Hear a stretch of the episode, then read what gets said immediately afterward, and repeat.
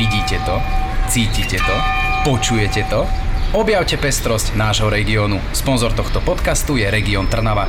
www.regiontrnava.sk Dovolenka na Slovensku, dobrý nápad. Realizované s finančnou podporou Ministerstva dopravy a výstavby Slovenskej republiky. Počúvate podcast Trnavského rádia. Jeden podcast, pestrý obsah. Trnavské rádio.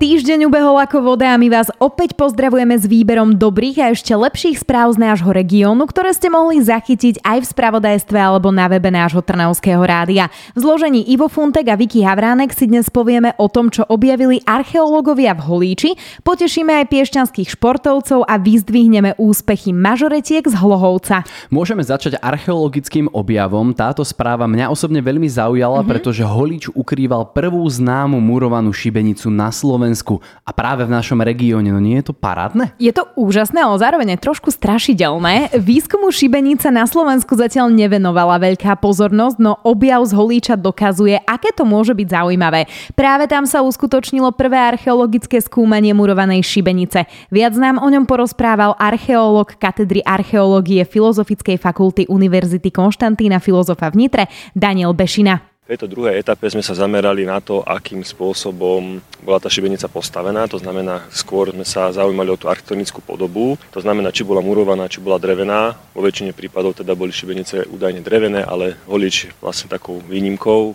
kde sa vlastne potvrdili zatiaľ dva základové piliere šibenice. To znamená, predpokladáme, že stále na takých dvoch nosných pilieroch stĺpy boli pravdepodobne takisto murované.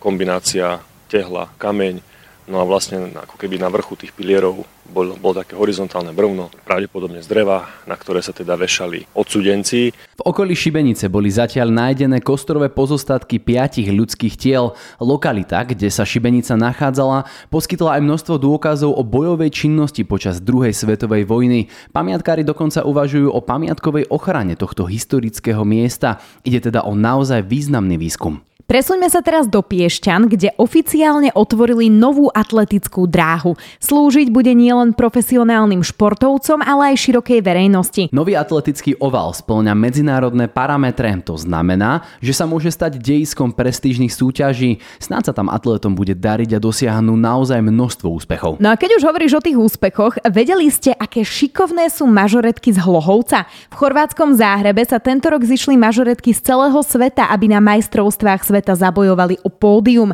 Medzi nimi boli aj mažoretky z Hlohovca, ktoré domov priniesli až 8 cenných medailí. Šikovná Bibiana z MK Bibi získala v kategórii Solo Mace Junior prvenstvo. Stala sa tak prvou majsterkou sveta. Úspešné boli aj mažoretky Sašetky, vyhrali úžasné zlato striebrom či bronzy. Wow, Hlohovci teda majú byť na čo hrdí. Dobré veci sa dejú aj v Ružindole. Píšiť sa síce nebudú športovými úspechmi, ale zeleňou, ktorá tam pribudne. Obec sa zapojila do projektu Zelené obce, vďaka čomu získala dotáciu v hodnote viac ako 14 tisíc eur. Vďaka tejto podpore vysadia desiatky stromov, ktoré sú neodmysliteľnou súčasťou nášho života, ale aj života mnohých zvierat. V obci pribudnú napríklad buky, duby, ale aj lipy a mnoho ďalšieho. Nemôžeme zabúdať ani na Trnavu. Novo vznikajúce kreatívne centrum, ktoré plánuje otvoriť svoje brány v budúcom roku, sa prvýkrát tento týždeň predstavilo v širšom kontexte verejnosti.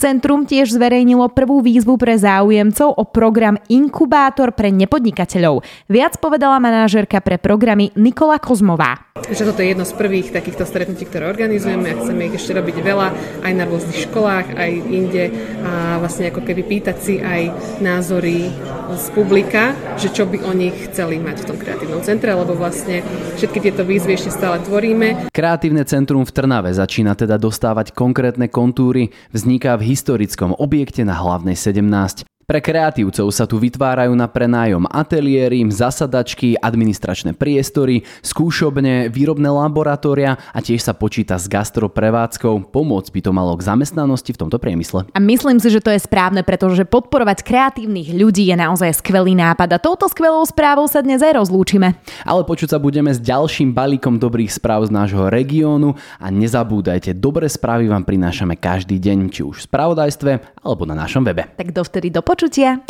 Počúvali ste podcast Trnavského rádia. www.trnavskeradio.sk Vidíte to? Cítite to? Počujete to? Objavte pestrosť nášho regiónu. Sponzor tohto podcastu je Región Trnava. www.regiontrnava.sk Dovolenka na Slovensku – dobrý nápad. Realizované s finančnou podporou Ministerstva dopravy a výstavby Slovenskej republiky.